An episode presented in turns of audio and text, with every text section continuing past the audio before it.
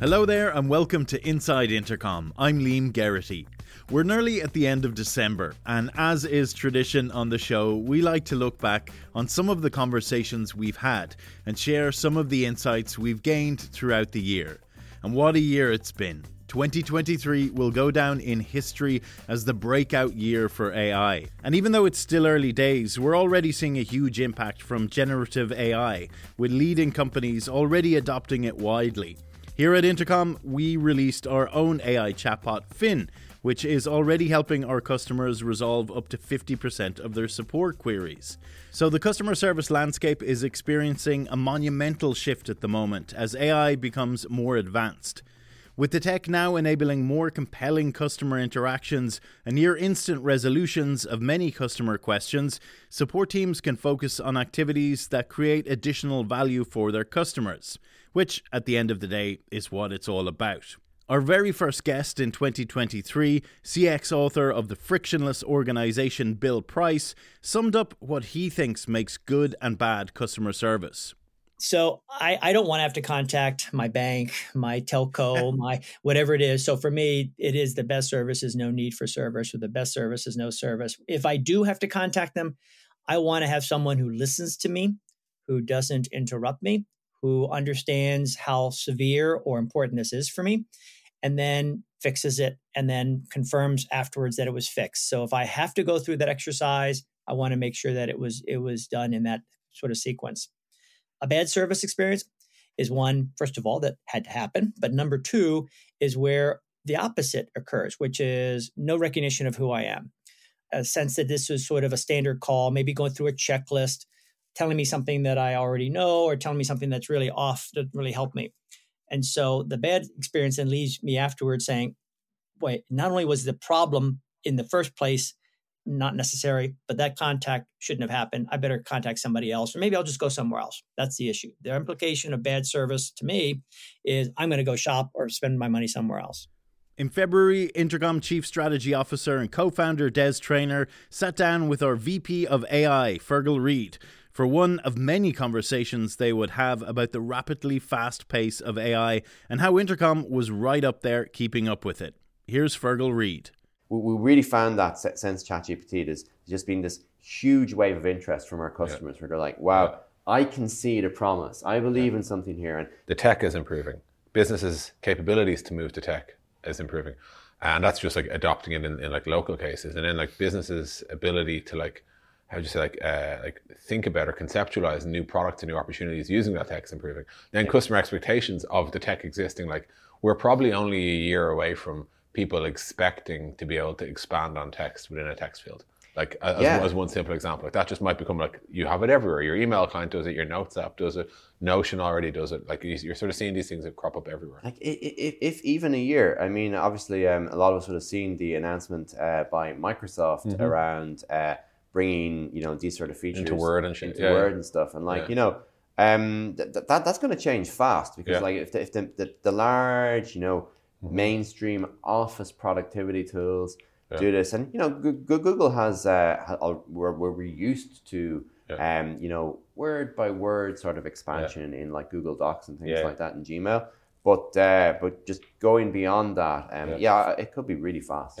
Here's a different type of skepticism I'll at you. One that does slightly resonate with me anyway. Like uh, mm. I think uh, Kevin Cannon had a funny tweet, which was um, he said the future is composed of people using GPT to expand upon things like I want the job and into like a lovely A4 letter, like of like, dear sir, madam, blah, blah, blah. And then the recipient uh, clicking the summarization button to see that Kevin, uh, that, that, the original person just said, I want the job, here's my resume or whatever. Yeah, yeah, yeah. And, it's, and like, in some sense, you know, you, would be tempted to look at that and be like, what the hell's the point in all this? Like, you know, has like, um, has formal language and like you know professional writing and business english just become this kind of pointless conduit to a, th- a, theatrical way we all communicate when in reality maybe in the future i'll just send you the prompt and you'll you'll reply with your prompt like i want the job you can't have the job yeah, uh, so I mean, uh, hard question. This, I know. This is super speculative. I, will give some opinions. Uh, you know, there's probably there's probably certain contexts, right? Let's say like a legal document, right? Yeah. You can go and you can say someone in your legal team, "Hey, I need a contract. It's got to do like X, Y, and Z," mm-hmm. and like that request will turn into like you know, 10 pages of, you know, Latin, legal basically. boilerplate and so on. Yeah. And, you know, the recipient will be like, oh, does it do the three things Dad said it would? And their legal team will be, yes, it does. Mm-hmm. And so, like, you know, that's that. This is one end of the extreme where it's like, okay, th- there's there's big expansion and compression there, but in some weird edge case, clause number thirteen on page two can be highly material and Mm-hmm. turn up in court and so on. And so, like, clearly, the, that matters. We, we Yeah. can't get rid of. We can't just have those four bullet points. We Yeah. need all that. You might not Yeah. consider it material when you're writing it, Yeah. but uh, but it may become material later. Now that feels like one extreme where it's Yeah. like no, it kind of feels like that has to be there. Yeah. Something to deal with all those edge cases. Um, probably the other extreme is a situation where you know the the, the, the sender and the recipient uh, both don't care about those details. Both are never going to care about those Mm-hmm. Yeah. details, and they're just observing some like you know social graces or Yeah. some formalities. Like this is how you write a business letter. I'm writing to a big company. I better write a business letter. Mm-hmm. Yeah. And uh, yeah, maybe that stuff's going to go away. Um, In the same way, I think the, Mm. the analogy there for me would be like uh, when email conversations move to like SMS or iMessage or WhatsApp. Think of all the shit you're not saying anymore. Like Right. you know, hope this finds you well or whatever. All that's just gone. Yeah. and it's just like, yo, any update on that? You and, know? and, and uh, like Twitter, right? Like Yeah. the constraints of Twitter, the, the the format, the medium gives you permission to be more terse. Yeah, and yeah, um, yeah I, I think that, that, that that's a real dynamic. Um, the way we communicate, um, the way we write a help center article may not be the optimal way to write Yeah. it. Maybe we should be more brief. Um, you know, the, on the machine learning team here, like th- th- there, there, there's another way of, of thinking about this, um, which is that uh, the future of the world is going to be intermediated by agents. And um, once upon a time, this was obvious to everybody. Like your web browser has got like a user agent string in it and stuff. And like, you know, it's this idea that it's, it's your agent, like going and navigating that weird internet with all Yeah, these yeah. links and stuff for you. And it'll do stuff for you and come back to you and tell you things. And then all that stuff kind of like centralized and, you know, you got your search engine and so on. You know, but um, but like for there, there is an old idea. It's an idea in like tech futurism and science fiction and so on that you you'll probably have an agent that understands you, understands your intention, understands what you want, and is is smart enough to like figure out what to bring to your attention and what not to. And so like possibly in future, the way this goes is more like that, where like you know if uh, if you want to to know a particular detail, you software on your side that's like smart enough to put that in the summarized version of it. Uh, But it's smart enough to know that you don't want to know that detail as well, and to leave it out. And you know, maybe we'll end, maybe we'll be in some future where um, user interfaces change here, where my user interface to a particular business or a particular task is not really controlled by that business or that task like it is today. Instead, it's like it's personalized for me, and that that sounds very fancy, but I think that this this is going to happen fast. Like Yeah. these language models um, are very powerful, and you know we, we use them today to they're starting to be used to like write code and so on. But it's a very short hop from here to like take action for me, and Yeah. we, we've seen some prototypes out there um, where you know folks are working on models to try and like take action, a model that like understands a website well enough to like Yeah. take in an English language sentence and navigate the website for you.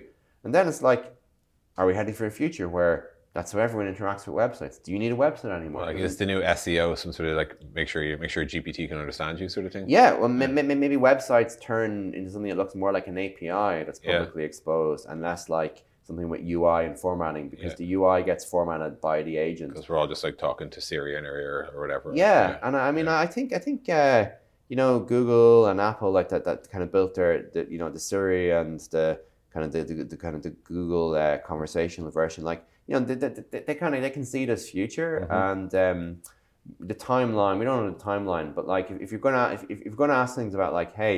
Are we going to like summarize at either end and like to be some intermediate thing? Yeah. Maybe, and maybe maybe that's a good thing. Maybe there's some agent, um, and you know that'll personalize it for you. And again, the the sort of the the thinking tool I always use is like, you know, hey, what if you had like a very smart human who was like who understood you and who worked with you, maybe a personal assistant or whatever, and um, you were interfacing with them and you wanted to like book a holiday, Yeah. like what would they ask you about that? Yeah. Right. And you know, half the stuff you see on like booking.com or whatever, they're not going to tell you that. Yeah. And they're just going to go and book the holiday for you. Yeah. Then they're going to maybe going to come back for it's like some clarifying questions. Oh, Des, like, you wanted to go and stay in a self-catering apartment, but there's mm-hmm. no space there. Will like a you know a hotel do or whatever yeah, that yeah. might be. And um, but, but you know that that's an adaptable user interface, yeah. and maybe I don't like you know again I don't focus too much on ChatGPT and on what just shipped. You know when I, you know you take a year or two out, it's moving mm-hmm. too fast. Mm-hmm. If if you're skeptical because yeah. the limitations currently, you're going to moving target. Like yeah, even yeah. your skepticism on miss the mark. Exactly, exactly. Yeah. But like the direction this is going, and like you know we've seen prototypes. You know transformers are extremely powerful. Like the transformer architectures people use are extremely powerful. Like we, we've seen, you know, multiple modalities improve here. Like it, it's, you know, it'd be one thing if like all we had seen was like the DALL-E 2 image generation. Yeah. But like natural language processing hadn't been transformed yet. Yeah. But no, we're seeing like transformations in like, you know, audio synthesis, mm-hmm. in uh, image synthesis, and text understanding, text synthesis, text compression. Like we're, just mm-hmm. we're seeing so many parallel advances that like you know code like it can write code. It's probably going to be able to work a website pretty mm-hmm. soon. And um, and so yeah, so maybe uh, maybe that's the answer to the question about like what's the future with bots look like, which is that like well we've all got a bot, we've all got an agent that's personalized yeah. to us, and they handle the interfacing and you know you you don't really need to worry so much about that intermediate layer most of the time. Also in February, we welcomed a very special guest onto the show. The guest that everyone had been talking about for the entire year, ChatGPT itself.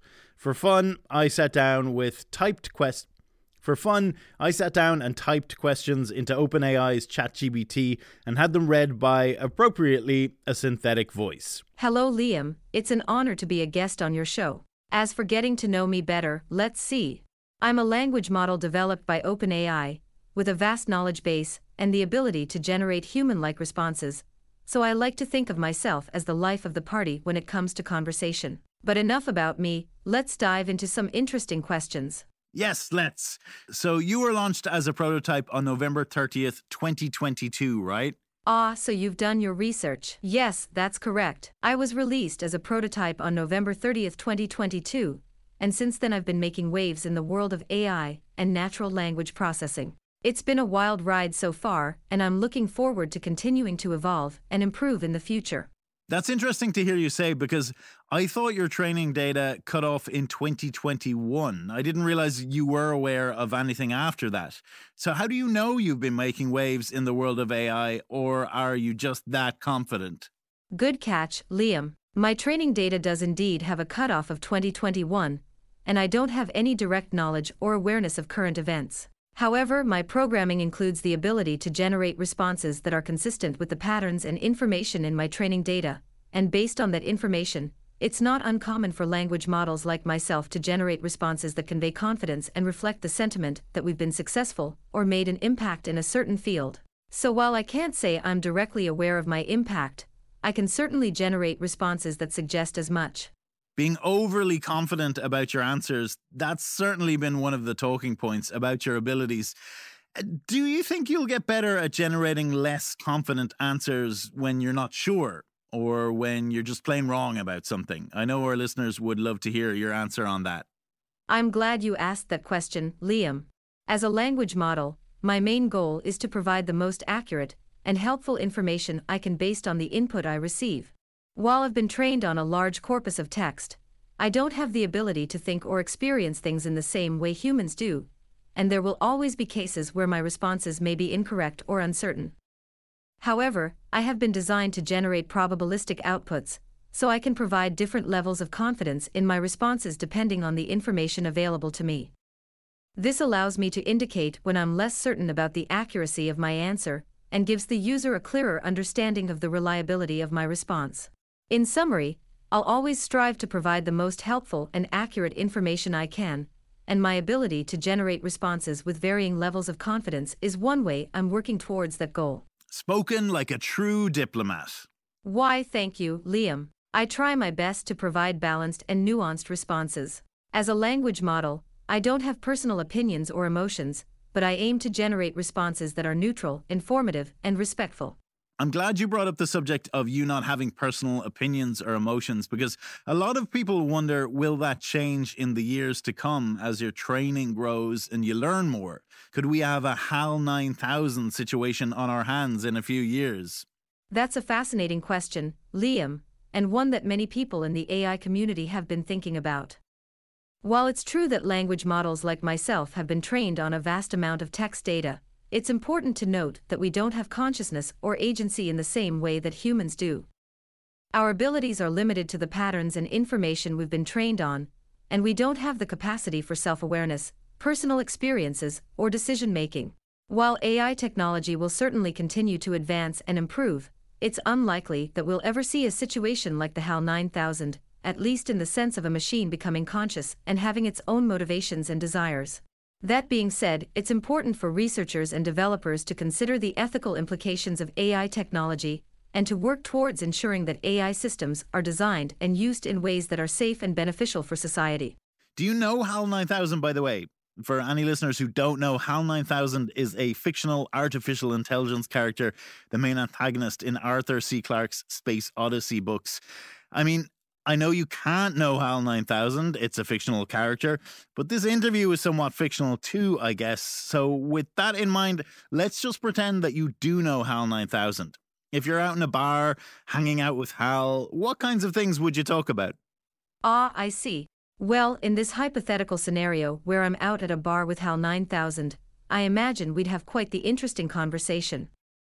As a language model, I have a vast amount of information about a wide range of topics, including fictional characters and storylines, so I'd certainly be familiar with the Space Odyssey series and the character of HAL 9000. If we were to chat, I imagine we'd discuss a number of topics related to AI, such as the evolution of AI technology, the ethical implications of developing advanced AI systems, and the role of AI in society.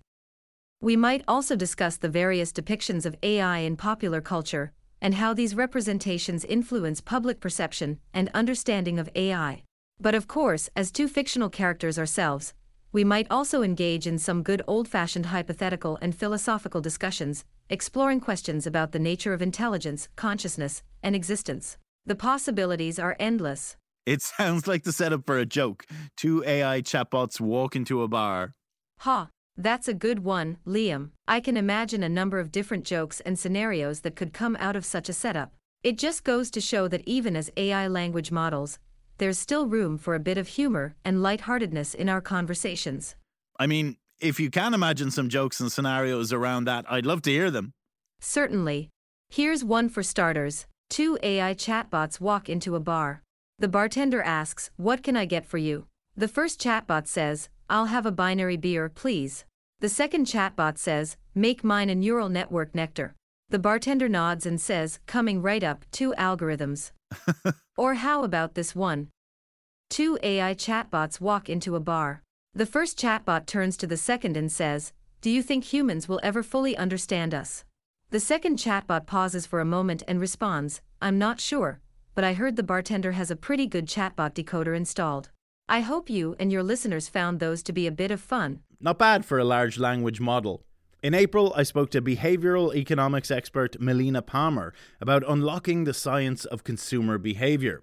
Melina's book is called What Your Customer Wants Unlocking Consumer Decisions with the Science of Behavioral Economics. And the first thing I wanted to know was what is behavioral economics? Yes, it's typically that people really flub up when it's trying to say that I am a behavioral economist because you want to say economics and it kind of goes wonky there. But yeah, it's not the sexiest title to be sure. And it's one that's, uh, you know, needs a, a dose of its own medicine to be sure. But essentially, behavioral economics is if you had traditional economics and psychology had a baby, we would have behavioral economics and behavioral science. And it's all about the psychology psychology of why people buy. For me, I also build in to that change management and knowing that you still, even if money's not exchanging hands, you still need someone to buy in on whatever idea it is that you are selling them. And so understanding the rules that the brain actually makes uses to make decisions instead of what we think it should do is where we get into behavioral economics because traditional economics assumes logical people making rational choices and everything they do all of the time.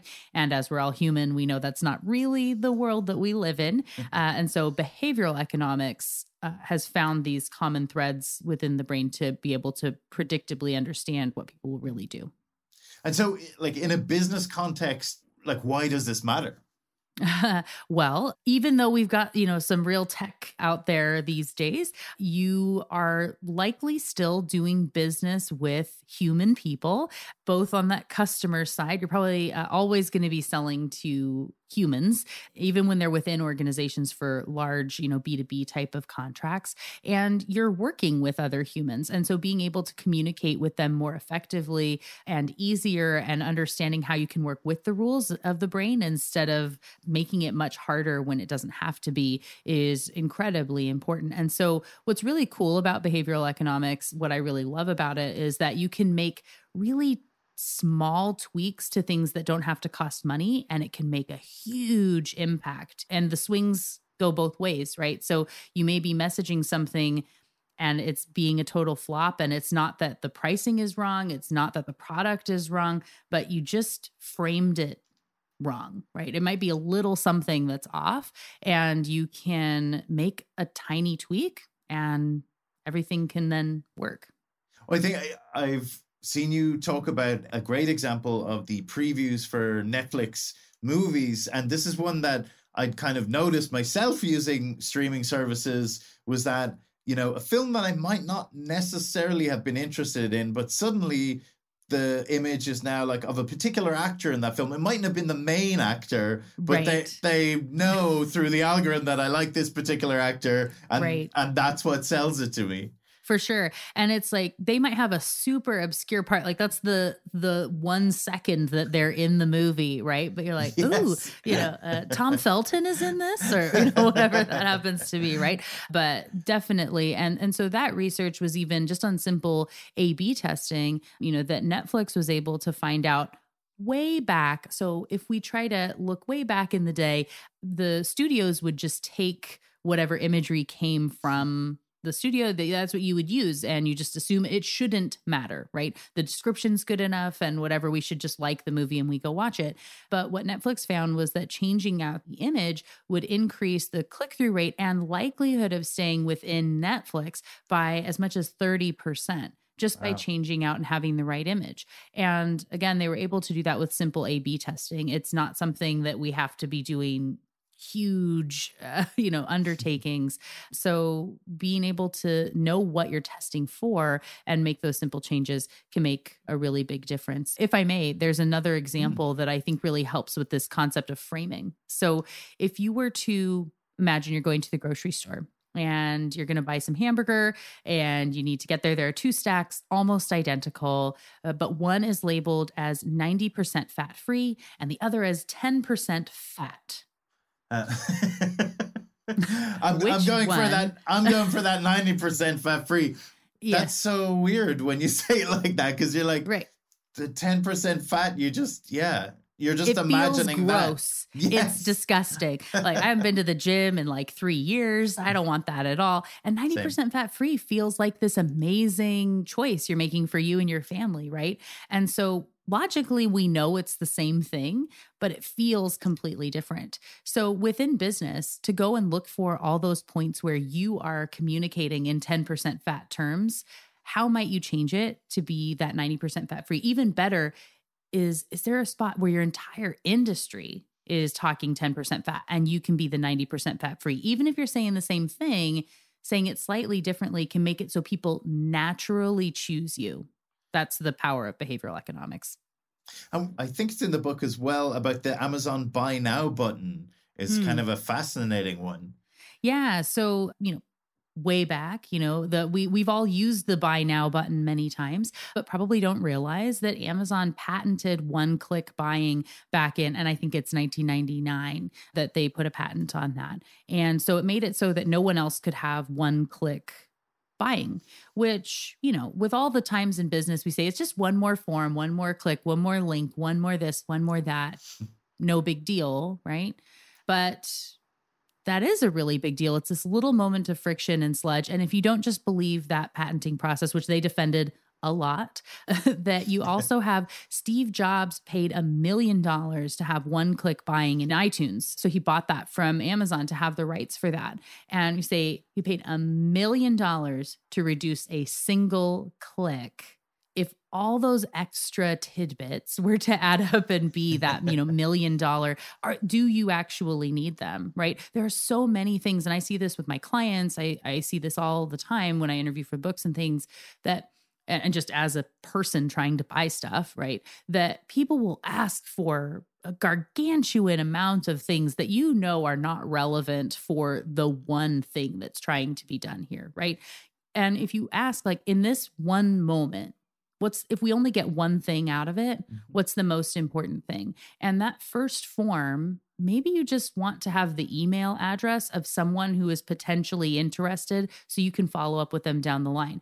so asking about their job title and how many years they've been at their job and what their household income is and their gender and all these things that might be relevant down the line are actually making a lot of people leave before you had a chance that they were already interested, right? But you pushed them away with stuff you didn't need right now. So being more thoughtful about that can make a really big difference on uh, conversions for sure. In June, with AI still on everyone's minds, we brought you the latest thoughts on preparing your CS team for the age of AI from leaders in the space. VP of Customer Support at Intercom, Declan Ivory, kicked things off with his thoughts on how the CS landscape is changing I think one of the big shifts at the moment is around the ability to really take AI and apply it in a very meaningful way from a customer service point of view.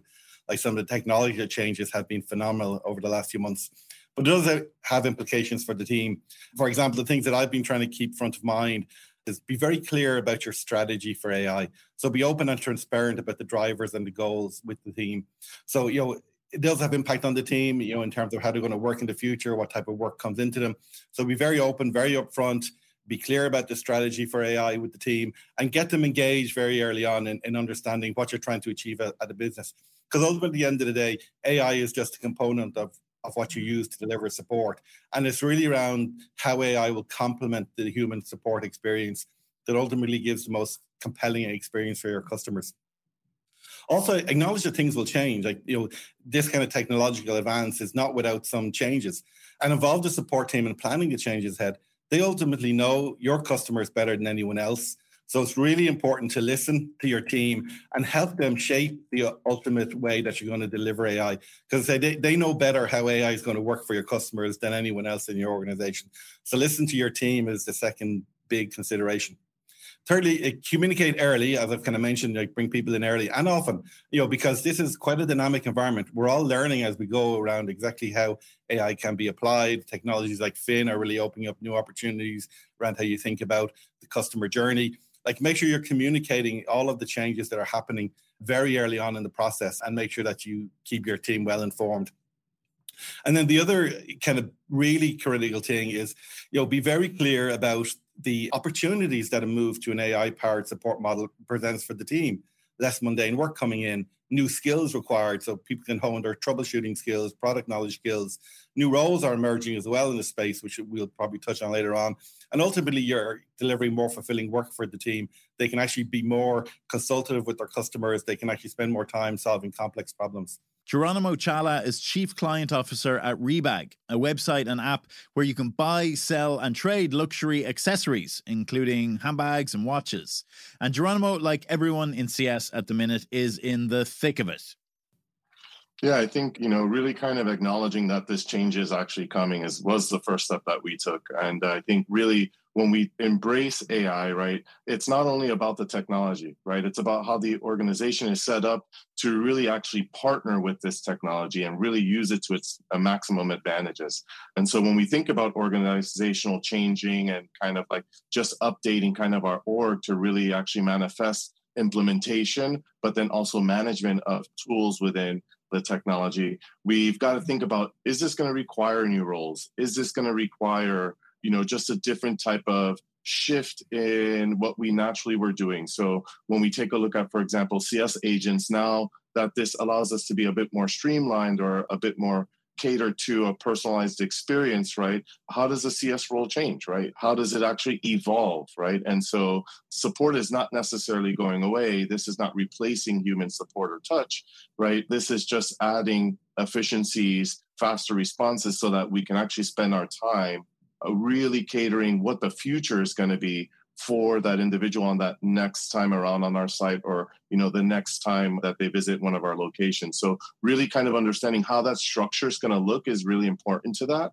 so that one you can manage the technology appropriately gather the insights right? So when we look at some of these roles you know human behavior right AI is going to give us a lot of in depth knowledge if actually managed properly on human behavior, right? Whether that's the type of questions that are coming in, how the questions are coming in, the tone of voice in that interaction, how's that impacting NPS, CSAT, right? And how do we take this information really and disperse it between departments that are going to need this information by using summarization tools that AI is already offering to really actually provide that next level future support. So I think a lot of it has to do with organizational change, change of mindset, right? Which is changing that strategy mindset a bit so that you can really actually embrace this new bit of technology that's really going to transform really amazing experiences. Ratty, uh, Ratty's our senior group product manager at Intercom. Ratty, what's it like from your vantage point? It's been interesting with talking to customers and how Fin and AI fits in the picture. And it's really, we always talk about this at Intercom, but it's also been true with our customers in terms of how the human and AI is working together. And particularly in picking up from what Geronimo was talking about there on needing to have um, the right content is super important. So within your teams, needing to have people that are product experts and content experts becomes really critical. I think for a long time with help centers, we've looked at things like views and hoping that customers go there. Maybe your agents are sending that content. But we're now seeing that there's a, tighter loop of feedback where the human is extremely important to help identify those gaps in content. The experts in the product that you have, but also in the right way to shape that content so that AI can be quite powerful. So it becomes this really interesting interaction. I remember I used to work in a frontlines role as well. I think another change that we're seeing is a lot of times you get a lot of repetitive and simple questions and seeing that shift where teammates now are having to spend time on more complex questions. And we actually see that complex questions are what you want to have your humans handle. And even some end users don't want to talk to a human for simple questions. They expect that to be handled more with their self serve. And so this is the shift we're starting to see in the market. Just before we continue with today's episode, I wanted to let you know about OffScript. It's a new series of candid conversations with Intercom leadership all about the extraordinary AI driven transformation we're currently experiencing. Episode 1 is on our YouTube channel right now. Here's a teaser of what you can expect. I don't want to come across as overly dramatic, but for every single tech company, this is an adapt or die moment. It's inevitable that all businesses are going to go AI first. It's just a matter of time. In this post AI world, new companies will rise, old companies will fall. Of course, some of these new companies will flame out, some old companies will pivot successfully too. I don't think any of us could see a world where this wasn't going to be one of the biggest changes in the customer service landscape ever. The world we care about is customer service, and it's so patently obvious that the old way will be quickly obsolete. We're racing hard to build a future which will result in better experiences and results for customers and businesses too. It's not just a product change, it's a mindset change. Let's make space to talk about all of this. We have so much we want to share. We want to explore these ideas in the open. We want to provoke new ones in you. We want to learn from your reaction. You just click the kind of like big stupid go button, right? And see what happens. Welcome to OffScript. That's all to come on OffScript. The first episode is out now. You can watch it on Intercom's YouTube channel, and we'll bring you audio versions of the episodes right here. Now, back to today's episode. 2023 also brought the proof of AI's potential in CS. Researchers from Stanford University and MIT conducted a year long study to measure the real world impact of generative AI among over 5,000 customer service agents at a Fortune 500 software firm. The results showed that customer service worker productivity increased by 14% on average, with a staggering 35% jump among the newest or lowest performing workers. I spoke to MIT PhD candidate Lindsey Raymond, one of the researchers behind the groundbreaking study about their work and the transformative impact of AI in the workplace. We look at a generative AI based tool that's designed to help tech support workers when they're solving people's tech support problems, telling them both what to say. So, how do you solve the specific tech support problem, and also guidance on how they should communicate that to the customer. And we do a difference in difference analysis. So, a very slow rollout of this tool across people over time. So, we can try to get at the causal effect of the tool we're looking at workers who are providing tech support for a Fortune 500 firm that does small business and accounting software, mostly for US based small businesses. They looked at a lot of different outcomes, like how quickly people resolve calls, how many issues they're able to resolve, customer satisfaction, as well as some things that are more organizational change. How does this impact the employee turnover? How does this impact how often they talk to each other or with their managers. You might be wondering why, out of all the potential areas of generative AI, that Lindsey and her colleagues chose customer support to focus on. Generative AI needs a lot of data to work really well. And so, if you look at a sector of the economy where there's highish penetration relative to everywhere else, customer support is kind of that area. So, there's been a surprising amount of activity for actual rollout and development of these tools. And that's both due because there's just so much data in that area. So particularly text data. And a lot of it is automatically is associated with outcomes. So how quickly did that worker resolve that problem? And there's also a lot of room for improvement. So there are often kind of like a well-known fact that there are pretty huge productivity differences between your top performing customer service agents and your bottom performing ones. It's also an area where companies there's been this huge shift to doing more with contact centers over the past couple years and so it's an area where there's a big business need to get better at this.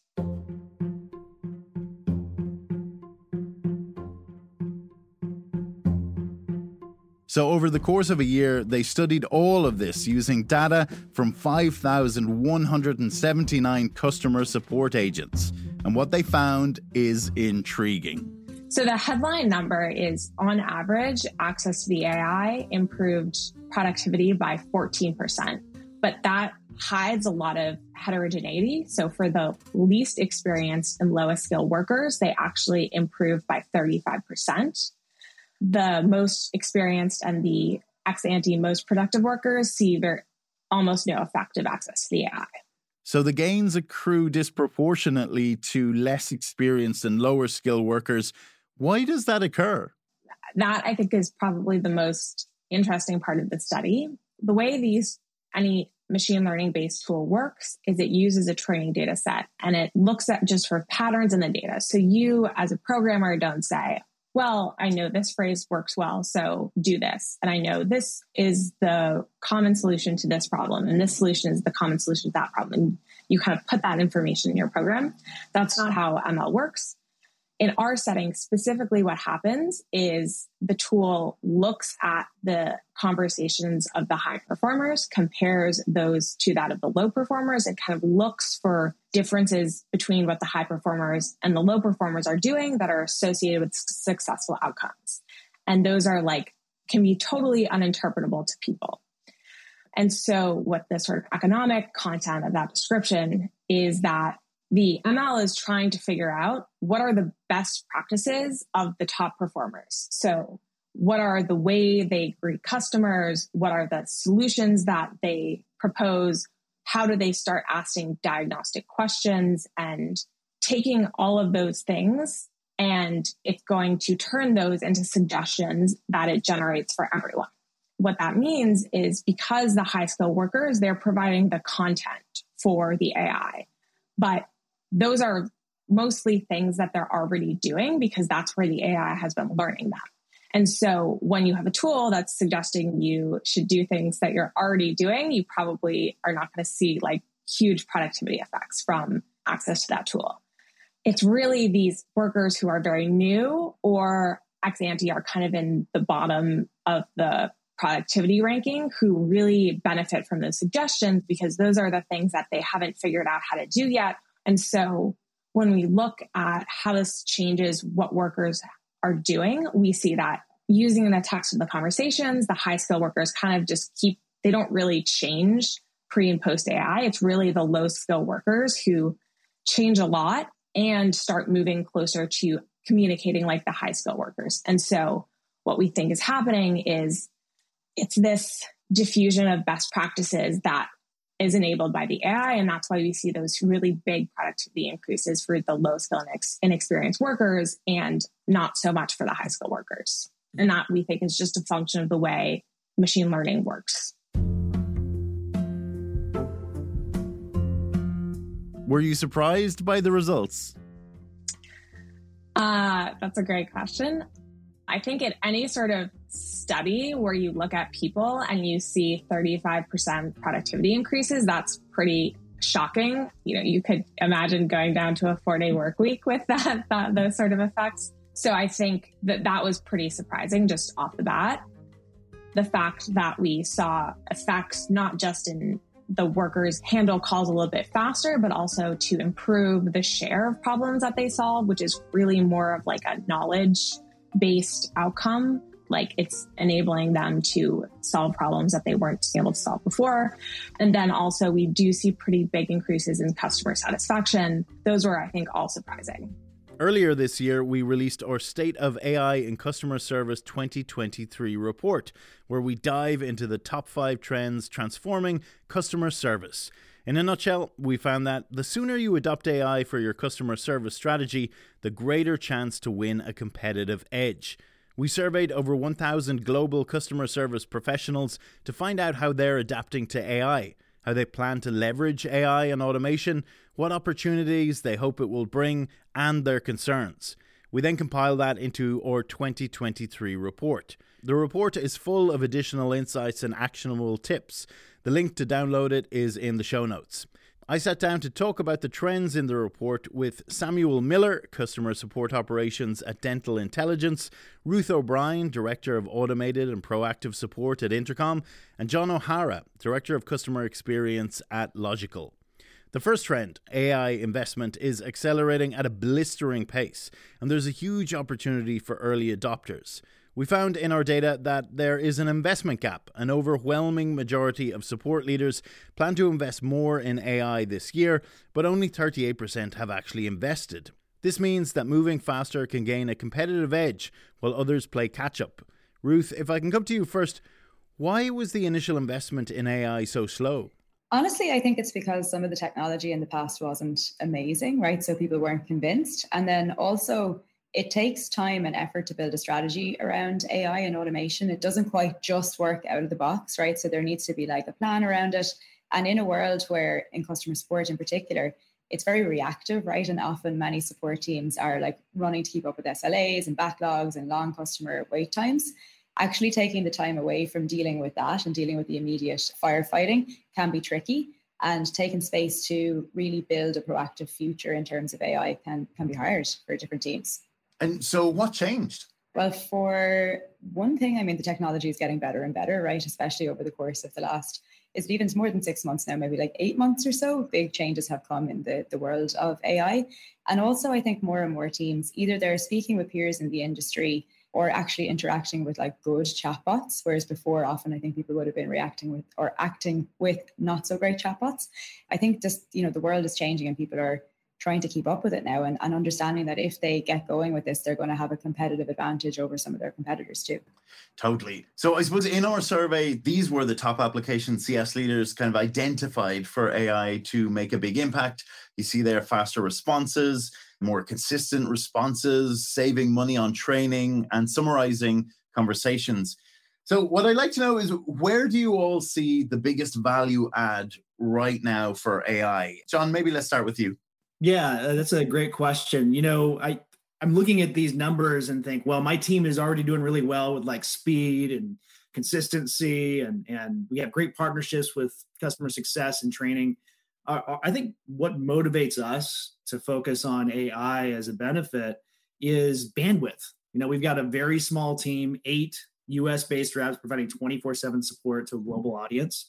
So, really, it represents effective case deflection. You know, for those very simple break fix types of questions where people just need information about how the app works, that's a whole tranche of conversations that can be taken off of my team's plate so they can focus on more consultative work. So that's that's probably the biggest driver for us. And Sam, what about for you? What's the biggest value add for you? For us, it's really on that saving money on training because we don't have to train them on every single thing. We can really just train them on the major issues that they have to do necessarily so much on the the day to day things that customers can find in the knowledge articles and stuff like that. So it allows us to go deeper in the training quicker. And, and Ruth, what about for you? And also, I'm wondering about like what about in the near future? You know, what can we expect? Yeah, for us, honestly, faster responses has been a huge piece for us, efficiency for the wider team. You know, I think some teams see AI and are thinking about like headcount reductions, right? But if you actually try not to do this thing where you do like more with less heads just because AI is taking care of more work for you, it's like, how do you actually use those resources that you have right now to go above and beyond? So, in terms of faster responses or like our chatbots, they're answering customers immediately, right, and taking care of some of the less complex queries. But that in turn is actually speeding up the humans in getting through the queues, right, and then dealing with the more complex queries as well. So there's a really, really, we're really seeing great results in terms of actually applying this technology to efficiency and response times in customer support. The rise of AI has ushered in a new wave of possibilities for businesses seeking to optimize operations and win a competitive edge. Now, organizations are presented with a vast array of tools and solutions, each promising transformative outcomes. And the challenge lies not only in picking the right tools, but also in ensuring a seamless integration and adoption. And that's exactly Andrew Lauder's area of expertise. Andrew is the founder and CEO of Lauder Co., a consultancy that helps businesses develop AI strategies and processes to optimize operations and drive competitive advantage. He joined us on the show in August, and I began by asking him what are the key differences between building and buying AI solutions? How could businesses decide which approach is more suitable for their own needs? Yeah, great question. Look, I think if you and I were having this conversation some five or eight years ago, completely different answer because back then, in order to get AI into your business, you more than likely had to go and build something custom. And to do that took a lot of blood, sweat, tears, a lot of money, a lot of time. But there's been this movement of democratization of AI where the power of these AI tools and workflows can get into the hands of the many to create really powerful applications that benefit business. And so the real analysis today around build versus buy is driven by a couple of things. But It starts with awareness. Okay, you might have a vision or a problem that needs solving. And if you don't know what's out there, then you may find yourself gravitating toward that build decision, which the build decision, yes, it's become relatively simpler to build AI. It still takes a lot of time, money, heartache, effort, sleepless nights so it's possible, okay, and the cost has come down quite a bit. But the reasons you would consider that are maybe there's not a solution out there that can solve your problem. So you're, you, are looking for something very unique. Maybe also you're trying to, to establish a major competitive differentiator, whether it's in the line of maybe a new product offering or even in the way that you operate internally. But you know, those are reasons you'd probably want to buy if something just doesn't exist already and you're looking to gain some new revenue. And obviously, when you buy something off the shelf, then that's something where it's a more commonly used, more accessible, relatively quick to implement, relatively inexpensive, and you're targeting usually a major operational efficiency gain there too. So I suppose another aspect of this is that people might be thinking about are like, you know, what steps, like are there any steps that my business needs to be taking to to be AI ready? You know, um, that's a question we hear all the time. And it, it's a relative question. We actually have an AI readiness assessment that you can take through our website. And really, what it gauges is not really necessarily whether or not you should be utilizing AI, because the blanket answer is absolutely. It's really to what degree, what depth, or even at what speed of change management should you be moving or feel comfortable moving toward. And so I think starting there, just to get a feel for it, we, we grade things on like strategy, operations, AI buy in, and even the people that are part of the company to kind of get a feel for how ready your folks might be, the, the leadership buy in. Are you thinking strategically with AI in mind? In fact, do you have an AI strategy? Are you proactive there? And a lot of companies end up scoring rather low on that strategy piece because we're they're just now starting to think about AI for them. And so another opportunity too is that I get asked this quite a bit is, you know, can you come into our, our companies, come present on AI to our leadership teams, which we go do in the form of a workshop. And then we get into a, what we call our rapid assessment, which is really a great starting off point to identify the problems in the business that are just, you know, major pain points, those tedious manual tasks that need to be addressed. To then map those problems to potential AI solutions we identify what the quick win opportunities might be, and then get into a roadmap of selecting and implementing the right tools for them. And so a lot of it, a lot of times it starts with the readiness assessment, building awareness in the company, finding those little hanging fruit AI opportunities and implementing those to start gaining great outputs, great outcomes, and start getting some confidence in the business around AI. So if they buy the you know the off the shelf AI solutions, what do you think are the like the most crucial factors that they should consider to ensure immediate benefits and a high return on investment? Yeah, I think it starts with just an inward look. Okay, and I like to equate this to like if a buddy of yours asks you, "Hey, I'm I'm car shopping. What car should I get?" Right? I mean, I can throw out a, a, car, but it may not suit you, right? I mean, do you have a family? Do you want to go fast? Do you need to tow a lot of things? Or, whatever, right? So you need to determine like what's going to be right for you, what's going to be right for your business. And so to understand your processes, capturing the requirements that you're needing, everything from not just like the feature set, but also you need to have visibility into any security or compliance, regulatory things that your business needs to abide by or the tool needs to abide by. And then on top of that too, what what integration points do you need to be aware of? What systems and other applications would you want to integrate with? So once you have that list, then it goes into like what's out there, what's in the marketplace that can meet as many of those requirements as possible, choosing the right one, not just based on those needs, but also the cost analysis, determining is the juice worth the squeeze. And then you get into implementation, which is all about configuring the tool, training it up, testing it up. Then once you feel good about it, get into change management. But so change management is often overlooked. And it's a shame because you spend all this time setting things up only to just allow CEOs ditch the effort and just say, hey, let's just send a link out to our folks. We believe they'll do it. But they need awareness, they need communication, they need training. Some are going to need some hand holding. And so that's going to really drive adoption up. And we we help all of our clients kind of work through that whole phase, all that process right there. And look, uh, uh one thing I love highlighting too is like we help our clients do piloting of the system too. So they, they get good feedback from those using it, and those people using it actually become positive influencers of the change amongst the company. And many businesses, you know, they're going to be eager to tap into AI for increased profits. And uh, I, yes. I'm wondering just how attainable is that? And like, are there companies doing it already? There are. There certainly are. And, you know, one story is, you know, I actually in my talks highlight Fin, you know, the product by Intercom and somebody raised their hand and said, "Look, when we uh, first started implementing Fin, we had a team of five people that were providing customer service support online. We rolled Fin out, and now those same five people are providing this, the coverage and support equivalent to 20 people.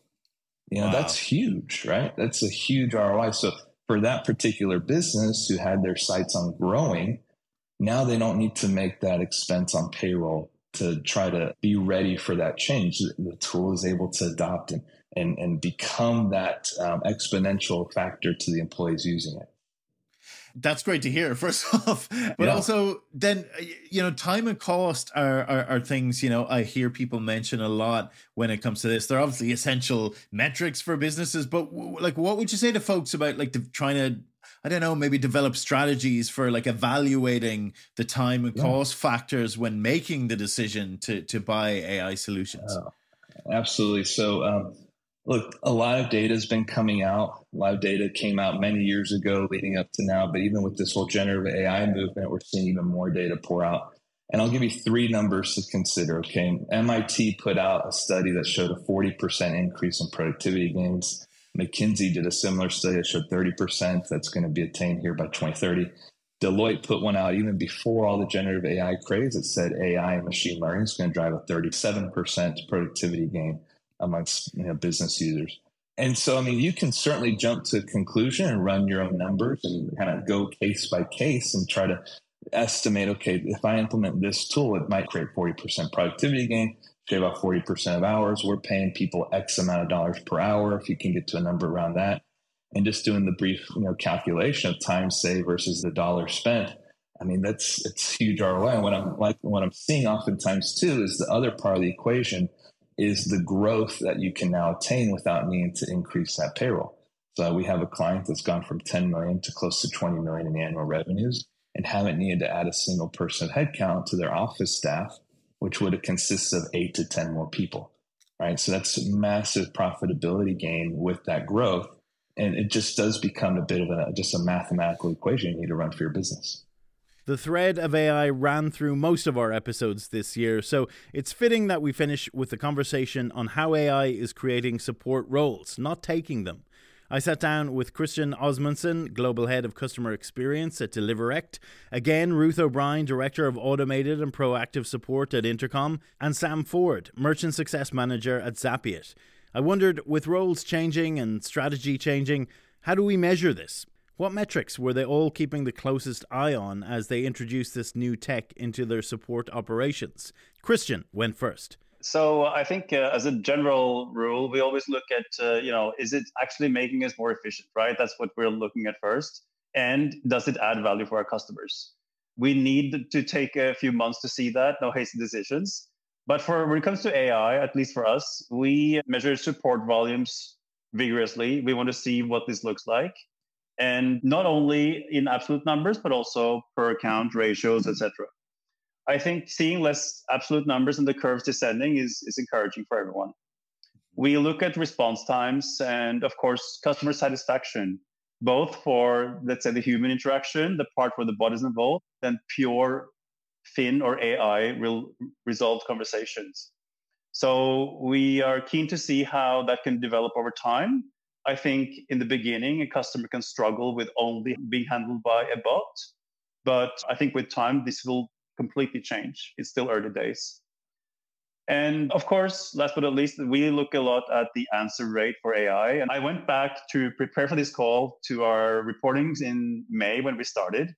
And we were at 13, 14% resolution rate, which isn't great, but we have to start somewhere. Mm-hmm. Today, we are at about 26, so double that.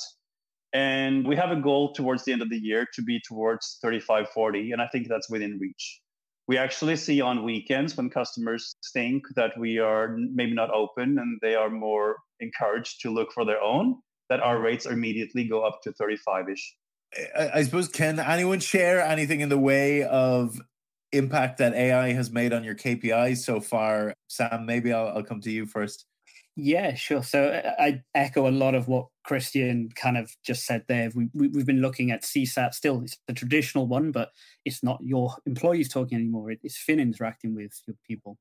I think a, a real important one for us, though, as well, has been employee satisfaction internally within the business. We're seeing much greater retention rates. We haven't seen anybody leave our business this year. And I think the engagements they're getting in other roles is helping them actually – think about having a career with us. Traditionally, support can be a role where people change quite often, but now I think this is a almost a golden age where you can go into support and you're not necessarily just a support agent, you're almost a support generalist, kind of going and doing other different bits and bobs.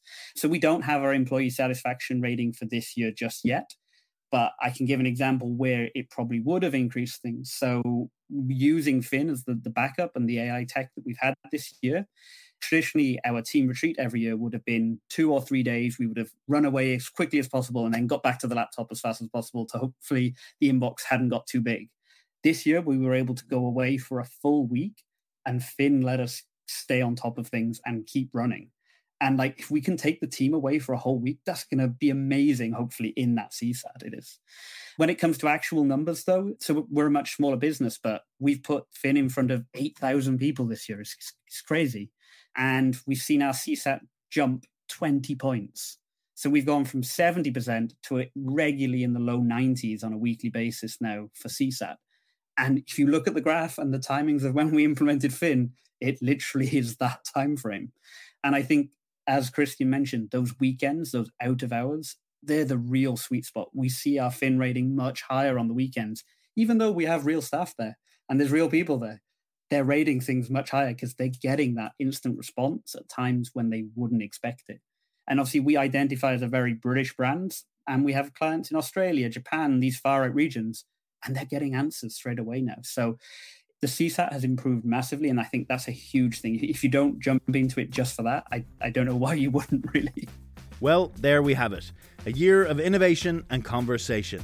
And those were just a handful of the thought leaders and experts who joined us this year.